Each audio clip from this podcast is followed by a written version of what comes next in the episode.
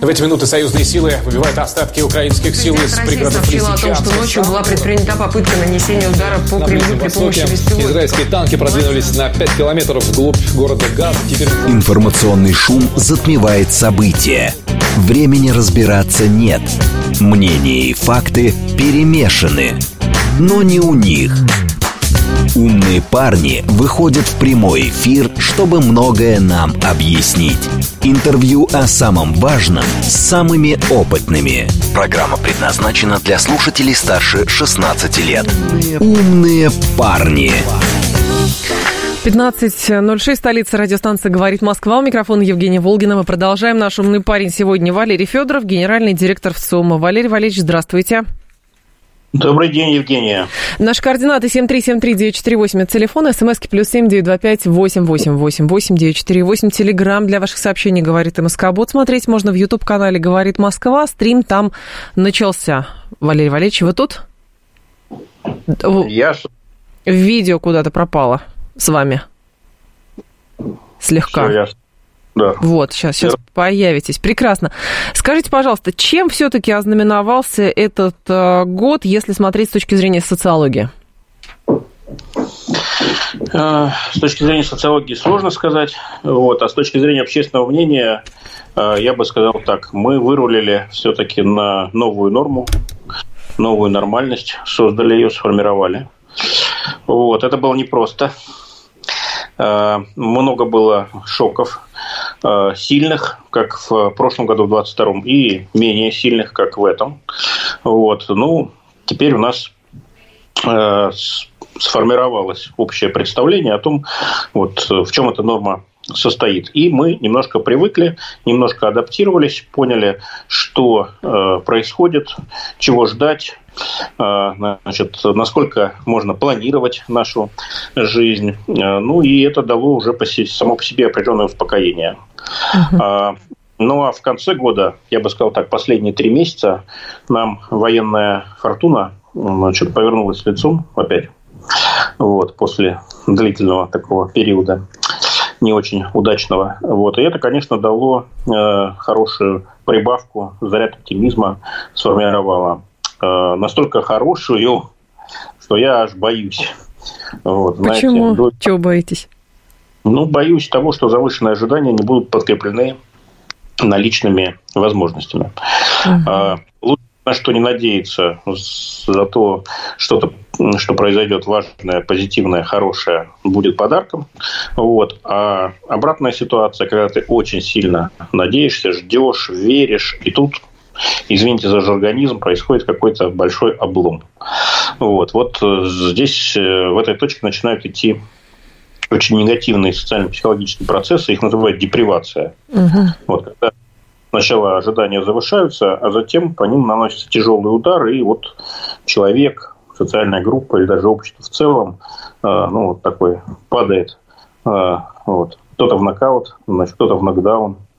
А, Вот у нас была похожая история в 2018 году, когда э, тоже ожидания были очень позитивные, высокие. И мы пришли все на выборы в марте и проголосовали за Владимира Владимировича. Вот. Явка была высокая, очень высокий процент голосования. Никаких не было значит, споров и подозрений, что вот, значит, неправильно посчитали, ничего подобного. Вот. И казалось, что дальше только только небо. Да? Рост, развитие, подъем, национальные проекты, классные инициативы. Вот. Но, увы, через три месяца нас поджидала пенсионная реформа. Вот. И она нанесла нам такой нокаут, что мы полтора года ходили в черных очках. Вот вам пример когда позитивные ожидания не подкрепляются реальными событиями. Вот сейчас у нас сформировался навес позитивных ожиданий беспрецедентный. То есть за 20 лет, что мы отслеживаем, такого не было никогда. Что-то сравнимое было только в 2007 году. Мгм. Вот, на 2007 год – это самый удачный в экономическом отношении год за всю историю постсоветской России. Тогда 8,5% составил экономический рост. Вот, оказалось, что дальше он будет продолжаться, и все мы скоро будем жить, значит, э, если не в имениях, то в пентхаусах. вот, значит, и зарабатывать большие деньги. А сейчас-то, а сейчас-то а, надежда в чем заключается и что это за ожидание, и в чем вот состоит вот эта новая норма, о которой вы говорите? Ну, э, фундаментальный факт СВО, конечно, да. Э, сложная тема, э, для кого-то очень духоподъемного, духоподъемная, для кого-то наоборот, значит, очень такая тяжелая. Вот не хотят они думать, вообще как-то пытаются ее игнорировать, пытаются как-то выстраивать жизнь мимо, так сказать, поверх нее. Вот, но все равно игнорируем мы ее или принимаем, все равно она в центре. А, и очень сложно было а, вот в этих а, значит, флуктуациях военной удачи и неудачи понять, а что же впереди, что же нас ждет. Особенно после того, как в сентябре 2022 года мы потерпели поражение болезненное на, Хар... на Харьковщине, потом пришлось объявлять частичную мобилизацию. Херсон э, пришлось оставить. Э, ну и э, затем Запад нам объявил, что сейчас обучит, подготовит, вооружит ВСУ. И в ходе контрнаступа значит, мы получим значит, по Сусалам, а к осени 23-го значит, украинские бойцы будут пить кофе на набережной Велте. Вот. И собственно говоря, начался этот контрнаступ. Вот были такие ожидания очень тревожные. Вот, тем более, что на информационно-психологическом фронте значит, Киев э, так сказать, очень хорошо обеспечил этот контрнаступ. Напомню, беспилотники. Вот, налеты беспилотников на Москву, атаки на Крымский мост и на другие значит, важные объекты, удаленные территориально mm-hmm. от Украины. Вот. Ну, цель была, понятно, создать атмосферу паники, усилить вот этот вот страх, значит, и э, позволить ВСУ прорвать фронт. Ну, не получилось. Вот, э, это, э, так сказать, повернуло э, сказать, течение истории, можно так выразиться, в другую сторону. Вот. И постепенно где-то к октябрю мы уже уверились в том, что, да не только мы, весь мир уверился, вот, что контрнаступ провалился, что хваленое натовское оружие – это не вундерваффе, вот, что обученные в Англии, Испании, Франции э, бойцы ВСУ э, все-таки не э, могут пробить оборону русской армии. Вот, и мы из обороны постепенно переходим в пусть и локальное, но наступление. Угу. То есть не враг берет города и поселки, а мы их берем. Вот это, конечно, очень сильно э, повлияло э, в положительную сторону. Стало понятно, что понятно, победа будет за нами. Когда она будет, как она будет выглядеть? Тут ясности какой-то нету. Но то, что она будет за нами, вот эта уверенность резко выросла. И это вдохнуло, конечно, такое базовое спокойствие. Но можно ли говорить, Валерий Валерьевич, о некоем э, расколе? Мы с вами, кстати, год назад ровно тоже подводили итоги 22 года, я помню, что это обсуждали. О некоем расколе на вот этих ура-патриотов или турбо-патриотов, как называют, ждунов, активных противников, вообще разочаровавшихся во всем, что в принципе в мире происходит. Сохраняется ли вот эта концепция? Э, ну, у нас 150 миллионов человек в стране живет. Да. В последнее время стало больше. Э, по известным причинам. Поэтому, конечно, есть место значит, любым э, отношениям, ориентациям. Вот. Вопрос, что доминирует. Э, доминирует, конечно, вера в победу, вера в то, что мы на правильной стороне истории, вот, вера в то, что мы ломим, гнутся шведы, вот, точнее, не только уже шведы, вот, и победа будет за нами. Вот э, этой веры очень сильно прибавилось в последние 3-4 э, месяца. И я думаю, это и есть главная причина формирования вот такого навеса позитивных ожиданий, который действительно, повторюсь, он беспрецедентный, такого высокого навеса не было никогда. Угу. Но здесь возникает вопрос, вот эта беспрецедентная вера в будущее, в светлое и так далее, это результат правильной работы, ну, в хорошем смысле слова, а, пропаганды и информационного фронта, или же все-таки это общее какое-то ощущение, которое вот не из телевизора? Э, и то, и другое.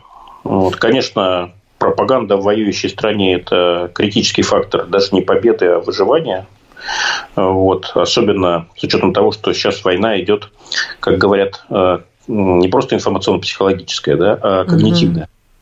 Да, вот Семен Уралов, есть такой политтехнолог, да, Да, бывает у нас тоже. этот э, термин, но мне кажется, он очень многое схватывает. То есть понятно, что никакая Украина Россию победить не в состоянии. Никогда, ни при каких условиях. Ну, просто разные весовые категории. Но э, есть так сказать, э, желание э, ее расколоть, на ее, Россию расколоть, вот, раздробить, деморализовать, ослабить, подорвать. Значит, и тогда действительно э, значит, на фронте могут произойти вот, подвижки в направлении желаемом для Киева и для Запада. И вот на это делается ставка. Поэтому массу мы видим таких бессмысленных в военном смысле операций, вот, которые ничего не дают, только э, значит, потери прибавляют вот, в живой силе, в технике для ВСУ. Но информационно-психологически они э, нацелены на то, чтобы создать обстановку паники, неуверенности, э, значит, ожидания значит, поражения, провала вот, и т.д. и т.п. Вот угу когнитивный фронт, он ну, действительно очень важен. И поэтому значит, пропаганда, контрпропаганда – это э, сегодня настолько же э, я бы сказал, такие военизированные, что ли, э, арены, как и сама линия боевого, боевого противостояния. Вот. Теперь, что касается реальности. Связь с реальностью есть у нас. Поздравляю, она не потеряна. Вот. Она очень тесная. Значит, потому что абсолютное большинство россиян с этой реальностью встречаются каждый день вот, в супермаркете, значит, и на работе, вот, и дома. Вот, в условиях высокой инфляции приходится как-то крутиться, вот, вертеться, искать подработки или вступать в переговоры с работодателем, вот, или даже переезжать, или даже менять профессию. Вот. Э, поэтому так в небеса не улетишь. Но приходится твердо стоять. На самом деле получается. Получается. И вот э, есть хорошая статистика, э, ну, предварительная. В начале года будет более точная, но пока по итогам 2023 года ожидается около 3,5% роста ВВП. Вот. Напомню, в 2022 году было падение ВВП а сейчас уже сразу рост. То есть весь кризис, значит, э, занял там, чуть меньше года. Mm-hmm. Это для нас нетипично, это очень быстро и очень хорошо. Вот. И второй момент – рынок труда. Тоже у нас безработица по официальной методологии Международной организации труда, там, если не ошибаюсь, 2,9%, но очень, очень меньше. низко, да. Очень низкая. Вот. А это значит, что рынок труда превращается из рынка покупателя в рынок, или там работодателя в рынок работника. Значит, можно торговаться, можно требовать, качать права. Вот, и это позволяет нам сравнивать, справиться с растущими ценами и с другими негативными а здесь же еще есть такой момент, Валерий, э, Валерий Иванович, с учетом того, как вот если в рамках когнитивных войн рассматривать, логика как бы противников, оппонентов в том, что сейчас тут цены, санкции, и, соответственно, люди взбунтуются. Но, как показывает практика, условных бунтов э, инфляционных, яичных, каких угодно, в стране не происходит. То есть люди как будто бы ну, настроены на все это более спокойно, чем хотелось бы тем, кто хочет через это, ну, например, пример каких-то более разрушительных последствий для России. Как это объяснить? Что эмоционально на инфляцию нет такой реакции эмоциональной, нежели на что-то другое, как эта дискуссия, помните, там с абортами, не говоря про какую-то голую вечеринку или еще про что-то. Чисто информационно так видится. Слушайте, ну инфляция для нас это главный поражающий фактор экономического кризиса. Угу. Так было каждый раз на протяжении последних 30 лет. Вот нынешний кризис, который уже вроде бы закончился, если судить по экономической статистике, он, э, дай бог памяти, шестой. И каждый раз, э, раз он сопровождается э, высоким ростом цен. Поэтому, ну, с одной стороны, мы как бы всегда на стороже, а с другой стороны, ну, не то что иммунитет, но есть определенный набор стратегий, которые позволяют людям справляться с ростом инфляции. Ну, какие стратегии? Ну, например, экономить там, да, вот, или там запасать впрок что-то, вот, или менять, э, значит, э, э, как сказать, не производителя, что ли, да, ну, да, производителя ну, да. товара, да, значит, вот или там откладывать на черный день, если есть. Ну, в общем, все эти стратегии известны, и они широко используются. В любом случае, это не гром среди ясного неба, каким была, например, пандемия. Вот мы сейчас сравним выясняется, что шок пандемии, он на самом деле был сильнее, чем шок от э, специальной военной операции. А с чем это может быть связано, кстати? Связано с тем, что какой-то неизвестный вирус впервые на так сказать, э, жизненном э, сроке абсолютного большинства там, ныне живущих россиян к нам пришел. Вот, причем очень хорошо распиаренный. Значит, э, вирус вроде еще все живы, а уже надо садиться, значит, на улицу не выходить, получаешь зарплату, ничего не делая, ну, по крайней мере, сначала. Вот. Ну и так далее и тому подобное. То есть, это беспрецедентная ситуация ситуация, которая длилась э, ну, полтора года. Вот. Поэтому шок, э, он был такой э, гораздо более обширный, чем СВО. Вот к СВО как раз-таки привыкли быстрее, чем к пандемии. Угу. Ну, не смотрим. Говорят, что эта пандемия не последняя. Вот, видимо, к следующей пандемии мы будем готовы лучше чем к первой. Это естественно. Вот, точно так же, как, смотрите, налеты беспилотников первые воспринимались как там, гром среди ясного да. неба кошмар, да, кошмар, ужас. Вот. Ну, сейчас налеты продолжаются. Вот. И что? Влияет как-то? Никак не влияет. Эффект новизны утерян, э, военного смысла никакого нету. Вот, люди обрели определенный иммунитет, устойчивость к такого рода информационно-террористическим, я бы так их назвал, операциям. То есть рутина, эм, скажем так, э, вот весь конфликт рутинизировался, и вот эти все стадии общества прошло от гнева, отрицания, и вот теперь к принятию. Или же просто действительно, ну, как я не знаю, критичность мышления срабатывает, люди стали, ну, просто более ответственные, более, может быть, вдумчивые, понимать, как угодно. Кто-то говорит, что Россия постепенно избавляется, у кого-то из телеграммеров я читала, знаете, от комплекса провинциала, что как будто бы, ну, как бы надо понимать свою самоценность, и важно понимать, а что в мире происходит. А, ну, все важно, все работает. Э, значит, э, я бы э, не стал возвращаться к монистическому такому подходу, да. Да, когда вот есть фактор, он объясняет все. Нет, ну, разные факторы действуют. Но, во-первых, да, вот как бы раздадим статусы. Да, на первом месте, мне кажется, надо сказать большое спасибо Западу. Огромное спасибо, надо сказать, Западу. Если бы он по нам не вдарил значит, в феврале-марте э, такими адскими санкциями и не продолжал это последовательно на протяжении там, полутора лет нас бомбардировать, вот, конечно, бы такой консолидации не было. Вот. Конечно, а, не было бы такой поддержки своего. Конечно, не было бы такой веры в то, что мы все делаем правильно. Веры в победу, вера в Путина. Вот. То есть, одно дело военные действия с Украиной, да, заблудшей, да, значит, потерянной, но все-таки нашей близкой, братской, всем понятной страной. А другое дело значит, конфликт с Западом. Вот то, что Запад э, вступился э, значит, за Киев и начал ему поставлять оружие, технику, наемников, дает разведданные, э, значит, всячески дипломатически его и политически поддерживает, все склоняют там глобальный юг Восток значит, присоединиться к антироссийскому фронту, давит на них, шантажирует, ультиматумы ставит. То, что Запад отменяет русскую культуру, да, канцелит нас, угу. сказать, называется. Вот. Э, то, что э, всячески они пытаются демонизировать Россию, объявить ее новой империей зла, э, значит, строят всяческие планы по унижению и расчленению нашей Родины.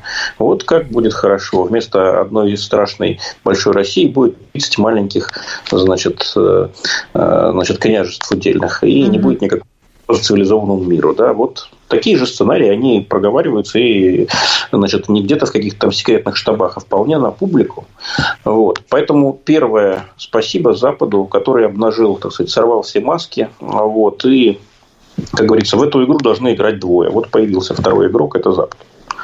Вот. Второе спасибо, это, конечно, нашим э, министрам-монетаристам, макроэкономистам, которых мы все привыкли проклинать э, за то, что они такие либералы, западники, значит, денег не дают нашей отечественной промышленности, а только все в кубышку складывают. Ну вот выяснилось, что благодаря этим значит, банкирам, финансистам, экономистам э, наша экономика устояла под санкционным ударом смогла переключиться, найти альтернативные рынки, альтернативные каналы поставок, вот, э, дефицита э, жизненно необходимых товаров не наблюдается. Вот были локальные перебои, но mm-hmm. вот прежде с автомобилями. Но уже сейчас мы видим, что ситуация резко выросла, резко улучшилась. Вот. К нам пришел Китай, Э, свое отечественное производство пока тормозит, хотя надежды остаются, но в любом случае рынок уже не, не, не пуст, как он был год назад, да, после ухода значит, э, японцев, корейцев, э, немцев, американцев. Вот. Пришли китайцы, все, привыкаем. Ну, вот таких участков, на самом деле, немного. Я имею в виду с точки зрения потребительской экономики. Mm-hmm. Вот. И все эти дефициты, они закрывались. Да, с издержками, да, с выросшими ценами. Да, не всегда, значит, удается э, сохранить Starbucks, на его место приходит Starс. Не от, ну, так слабо отличимый. Но экономика работает. Угу. То есть каркас э, выстроенный, он прошел испытание на прочность. Это тоже э, огромный такой составляющий элемент нашего успеха. Насколько можно судить о том, что мы, например, замкнулись на себе или открываем для себя остальной мир, с учетом отношений с Западом. Здесь, наверное, стоит еще поговорить про отношение людей, в принципе, к международным событиям. То есть вся эта ситуация заставила нас посмотреть как бы внутрь и понять, что здесь тоже можно развивать, вынужденно, было такое выражение, наказали Родиной. Вот. Или же все-таки нет, мы по-прежнему, как бы наоборот, даже в фаворе каком-то находимся, меняем порядок, и вот это ощущение тоже присутствует. Ну, давайте разделим, так сказать, активную часть общества. Давайте, да? конечно. Политиков, бизнесменов, администраторов государственных и всех остальных. Ну, в данном случае их можно будет рассматривать как потребителей. Или ну, потребителей и избирателей. Угу. Вот что потребителей избирателей, ну, тут прямо скажем, э, в основном все живут внутренней жизнью. И очень слабо э, влияют на то, что происходит, так сказать, в международной повестке, да и э, саму эту повестку воспринимают скорее как новостной поток. Ну да, новостной да. поток. Сегодня тема очень важна, только об этом все говорят. Завтра все забыли. Ну вот газа. Да. Э, три недели, по данным наших коллег из Фонда общественного мнения, э, события в Палестине, в Израиле значит, были э, номер один с точки зрения внимания, которое ему уделяли россияне. Они каждую, каждую неделю меряют. Обычно СВО на первом месте. Вот три недели события в Газе все, все вытеснили. Но эти три недели закончились. Вот. Сегодня Газа опять в нижних так сказать, строчках чарта. У нас в некоторых других странах, там, скажем, в Турции, в арабском мире по-другому. У нас это оказалось эпизодом. Очень сильным таким эмоциональным эпизодом. Помним как бы, такие угу. последствия махачкалинских там событий. Вот, но все-таки эпизодом. А, поэтому, да, мы наблюдаем, мы обыватели, вот, а решают, действуют все-таки представители, так сказать, активных сословий. Вот важнее, что они делают. Раньше они рассказы о повороте на восток э, воспринимали в режиме «Васька слушает, доест». Да, надо на восток, ну окей, для галочки что-нибудь там сделаем. Вот. А на самом деле у нас все нормально, все выстроено, все успешно, комфортно. Значит, э, у нас есть э, Европа, есть Америка, есть Япония, Корея. Ну, в общем, индустриально развитый мир. Мы в него интегрировались. Вот. Все, что надо, купим там. Вот такая была логика доминирующая. Вот. Сколько они предупреждали, сколько не давали команды там, на импорт замещения или на переключение на восток, все так сказать, уходило в основном. В основном. Не в целом, ну, как бы не везде и сплошь, но в основном увы, уходило в имитацию.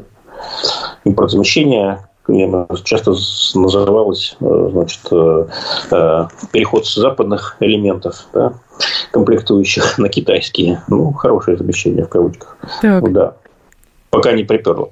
Сейчас приперло.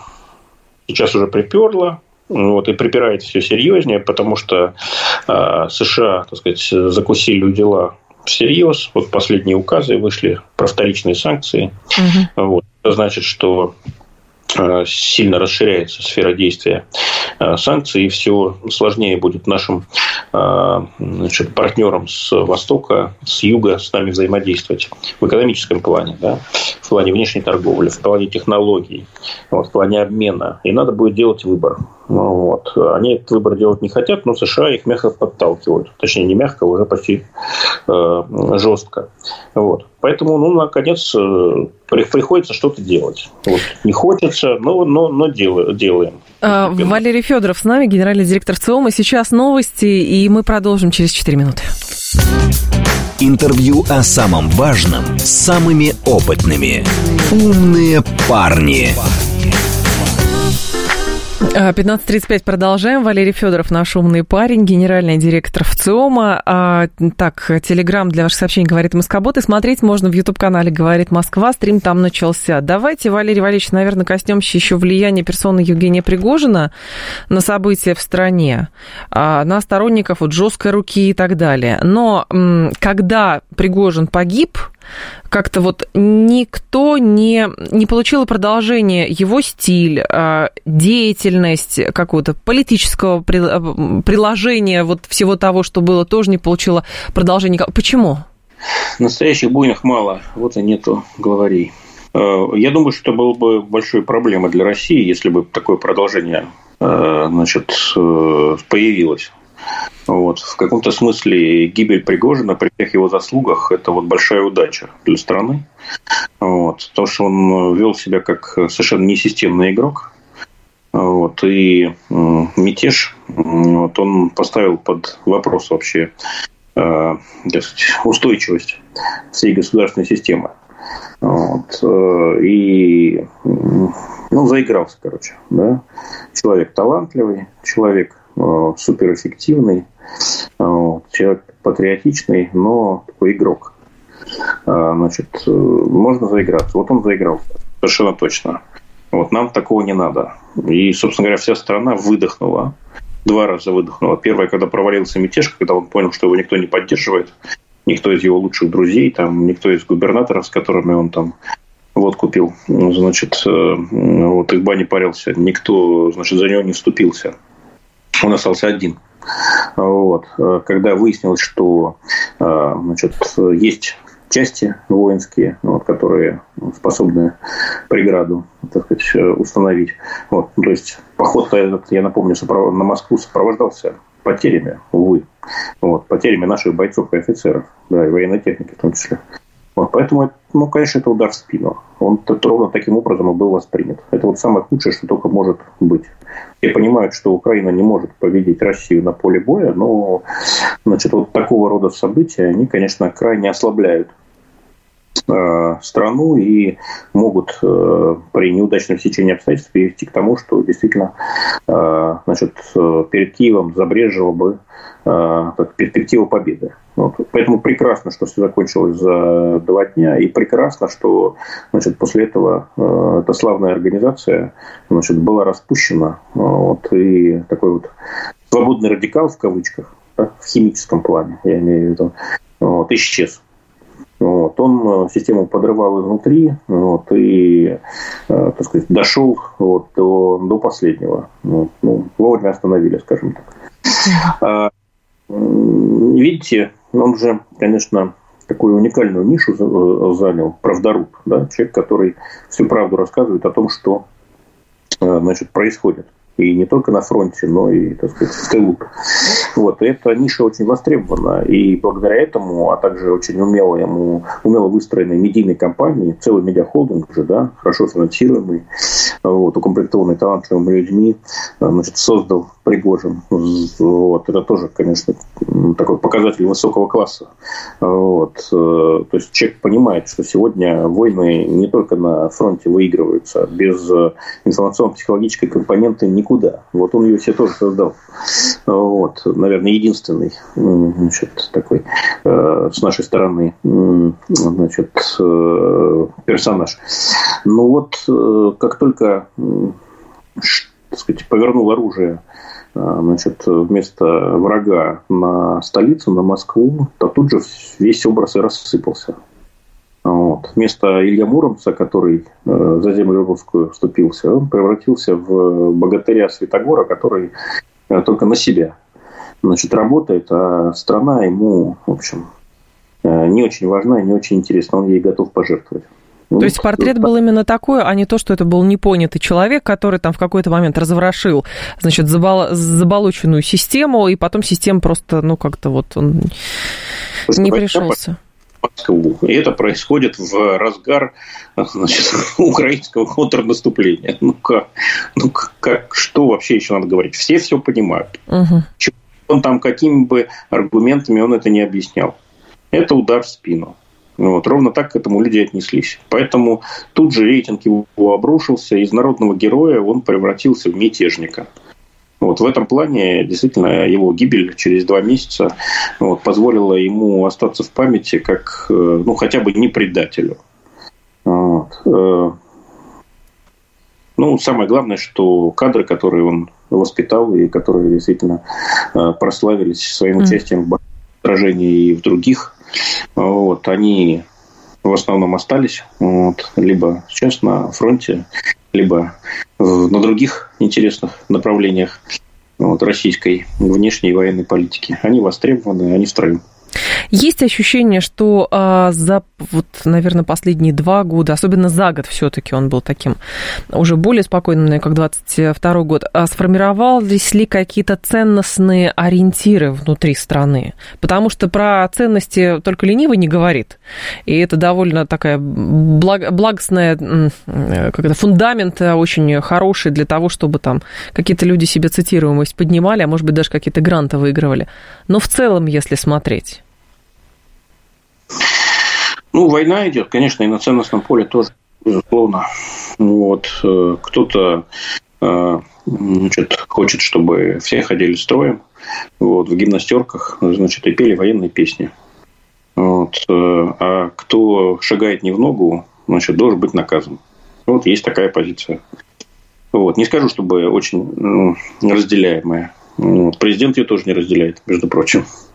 Вот. Он всегда очень верно расставляет статусы в этом плане. Да, что есть специальная угу. война, а есть мирная жизнь.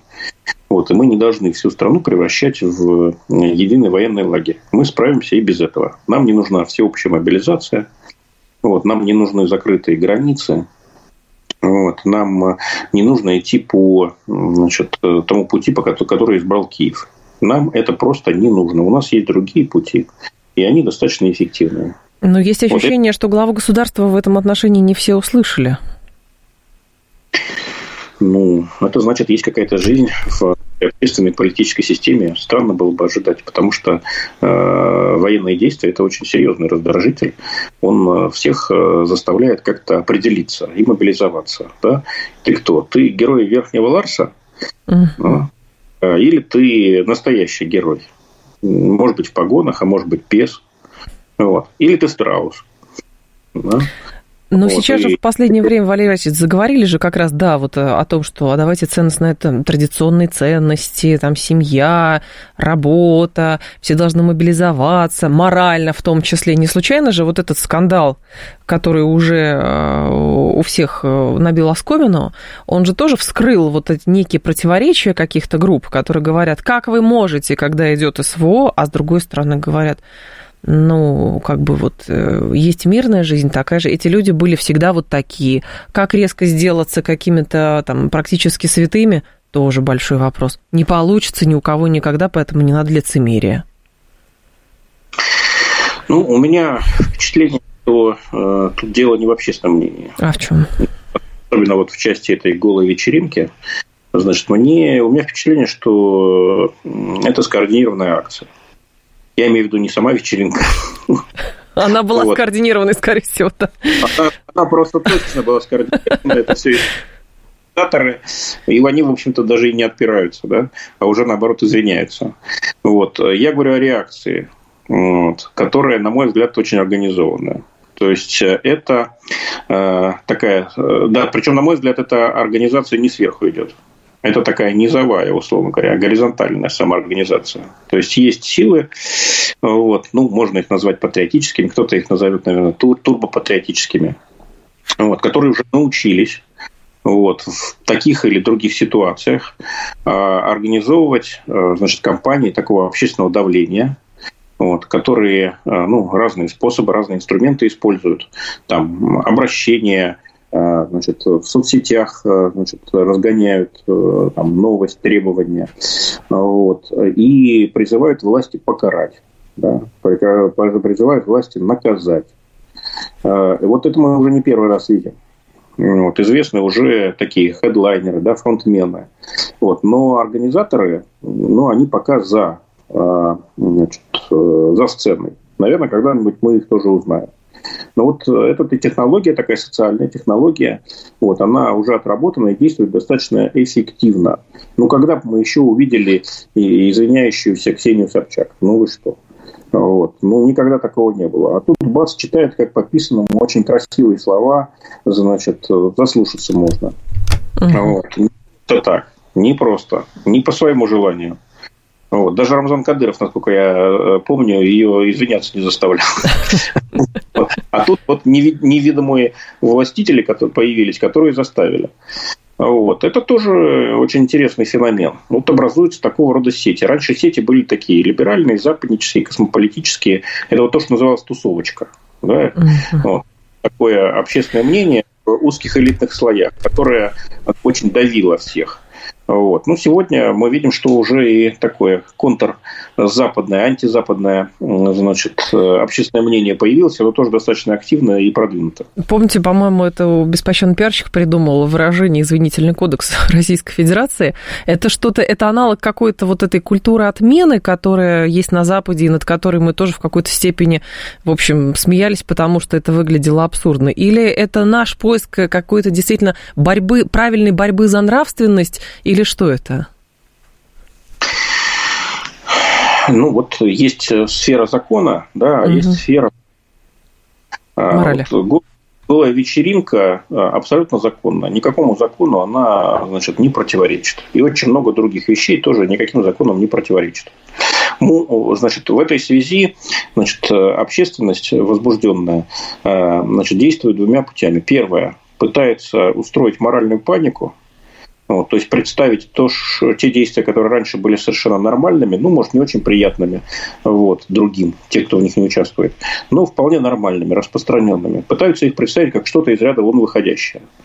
Вот, что-то аморальное, что-то безнравственное, что-то циничное, что-то несущее угрозу нашему э, коллективному целому, нашей духовности, вот, нашей любви к родине, нашему единству и прочим святым вещам.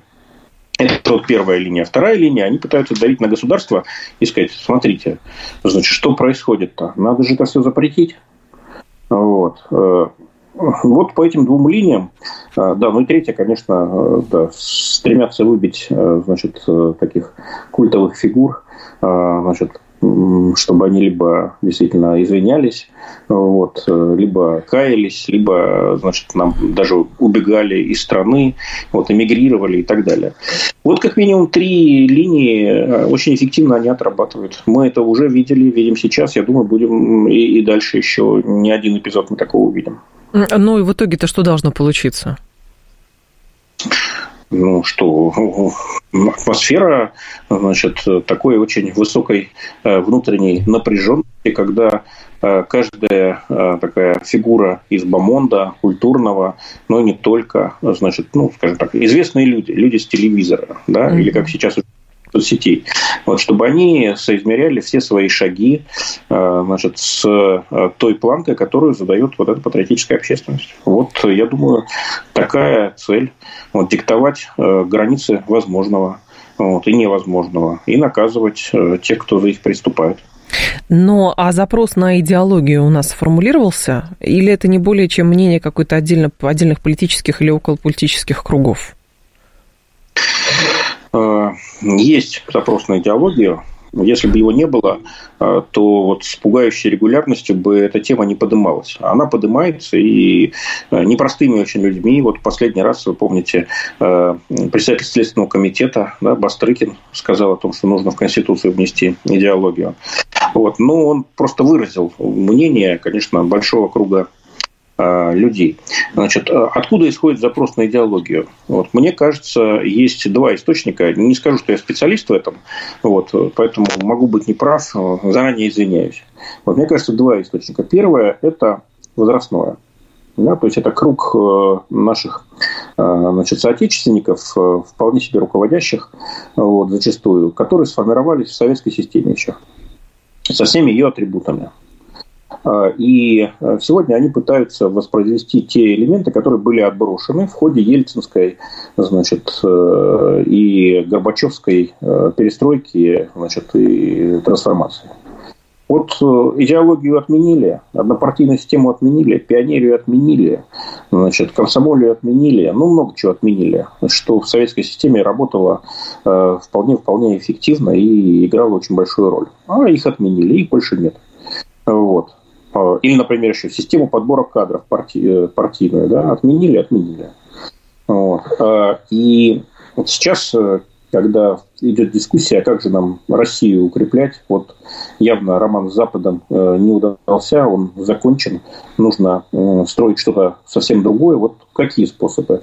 Откуда брать э, модели? Кто-то говорит, давайте из Китая брать. Вот у них там система социального рейтинга. Давайте у нас ее устроим, например. Да? Или у них там однопартийная система. А почему бы нам не вернуться? Mm-hmm. Кто-то говорит, давайте вернемся к истокам. Вот у нас в Российской империи при царе-батюшке так все было замечательно. Вот, значит, за веру царя и отечества, самодержавие, православие, народность. Вот. Про крепостничество пока не вспоминают, но думаю, и до этого дойдет. Ну, то есть, как бы люди смотрят не за восточную границу, а вот читают книжки, всякие мемуары. Вот Россия, которую мы потеряли, значит, и фантазируют на эту тему. И третий вариант, на мой взгляд, он самый реалистичный. Самый реалистичный, потому что это было, это было в нашей жизни и было относительно недавно. Сейчас этого нету, но память сохраняется. Социальный институт, как известно, имеет функцию памяти в том числе. Это вот советский опыт. Тогда работало, потом разрушили, развалили, давайте сейчас возобновим. И, наверное, это будет работать. И нас усилит и укрепит. Но это же ловушка. Ну, то, что одним кажется ловушкой, вот другим э, кажется лучшей практикой. Знаете, как э, в корпоративном, э, значит, сленге. Best practices. Вот все любим лучшие практики. Вот давайте пионеров возрождать. А почему бы и нет? Вот скауты существуют да. в Америке почти 200 лет нормально пережили трансформацию, гражданскую войну и так далее. Поэтому вот идеология, я бы его воспринимал как элемент э, возвращения к советскому опыту в попытке э, найти какой-то новый путь для России. Лозунг я бы такой, э, значит, так, такой сформулировал. Наше будущее – это наше советское прошлое. Вот такая группа есть, она достаточно влиятельная, да, она возрастная, вот, но она занимает хорошие позиции. И в чем-то, в чем-то, вот, прошу заметить, она более реалистична, чем сторонники перенимания там, иноземных образцов, вот, плохо понятых вот, и уж точно э, трудно пересаживаемых на нашу отечественную почву и гораздо более реалистичная, чем э, э, значит, любители э, исторической реконструкции в стиле Российской империи. А конструкция будет более прочная просто потому, что, хорошо, у всех есть жвачка 10 видов колбасы, и, в общем, в джинсах нету дефицита, и тогда люди будут думать, как-то базовые потребности закрыты, и поэтому больше нас материальными благами тлетворный Запад не соблазнит, и мы вернемся к истокам. Так это выглядит, что ли? Ну, тоже возможная конструкция. Вот. Сейчас э, идет поиск достаточно интенсивный. Вот. Это, кстати, очень интересное явление, потому что когда сбежали за границу наши властелины умов, значит, и вероучители либерального разлива, казалось, что все, мы брошены, мы тут это самое значит, э, в домотканом скоро будем ходить, значит, э, всем бесцветном, каком-то неинтересном. А на самом деле поиск-то идет идет и достаточно такой активный. Вот. И я уверен, что шансов на воплощение в жизнь гораздо больше, чем те мечтания утопические, вот, которые нам, нам а, значит, навязывали э, ребята, которые в своей жизни никогда никакими тремя курицами не командовали, да, по известному выражению, но учились вот, в интересных институтах вот, и университетах американских и британских.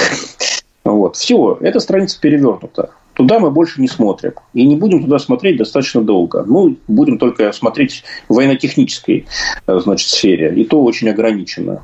Вот. Сейчас у нас опыт в этом, как выяснилось, уже гораздо более новый, прогрессивный, mm-hmm. чем у они отстают. Они уже на нас смотрят. Но ведь советская же идея, она предполагала, как бы коммунистическая идея, она предполагала не только применение внутри государства, но и как бы экспортную составляющую. И тогда возникает вопрос, а как сформулирована идея того, чем становится Россия, чтобы потом эту идею, например, миру предлагать? Хороший вопрос. Ну, формальный ответ есть. Мы за многополярный мир, вот, где каждый имеет право жить так, как он считает нужным. Вот. В отличие от э, мира западного, э, э, который называется порядок, основанный на правилах, никем не прописанных, ну, то есть произвольно устанавливаемых этим самым Западом. Вот такой формальный ответ. То есть пусть расцветают 100 цветов, да, пусть развиваются 100 школ.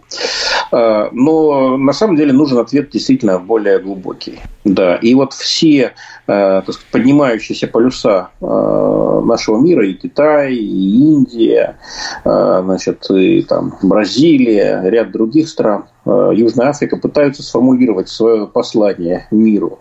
В чем уникальность их вклада и в чем всемирность, глобальность их миссии. Вот э, пока ни, ни у кого особо не получается, честно говоря. Но лидирует Китай. Вот это вот э, их идеология значит, всеобщего значит, этого самого объединения человечества. Вот. Ну, и то, мне кажется, это пока такая скорее заготовка вот, на будущее.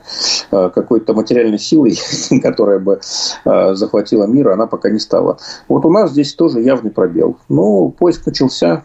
Ну, дай бог приведет к определенным результатам. А поиск не осложняется ли тем, что ну, до сих пор условно нету такой крупной какой-то философской, может быть, школы современной или вообще философ каких-то ну, как бы, да, в экономике Маркс все написал, но вот и перечитывают книжку. Там философы тоже начала 20 века, конца 19-го вроде все сказали, и вот применяем. А что-то новое, оно просто еще вот не сформулировано. Поэтому у нас есть постоянно соблазн посмотреть, а как там, а как тут. И эта проблема-то, она не только у нас. То есть мир, в принципе, трансформируется.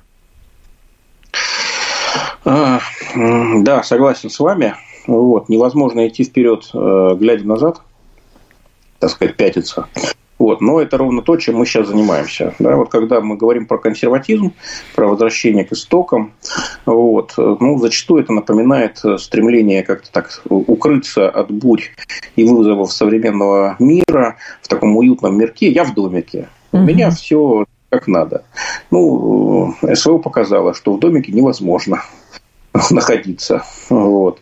Не хотите кормить свою армию, будете кормить чужую да, как сказал классик.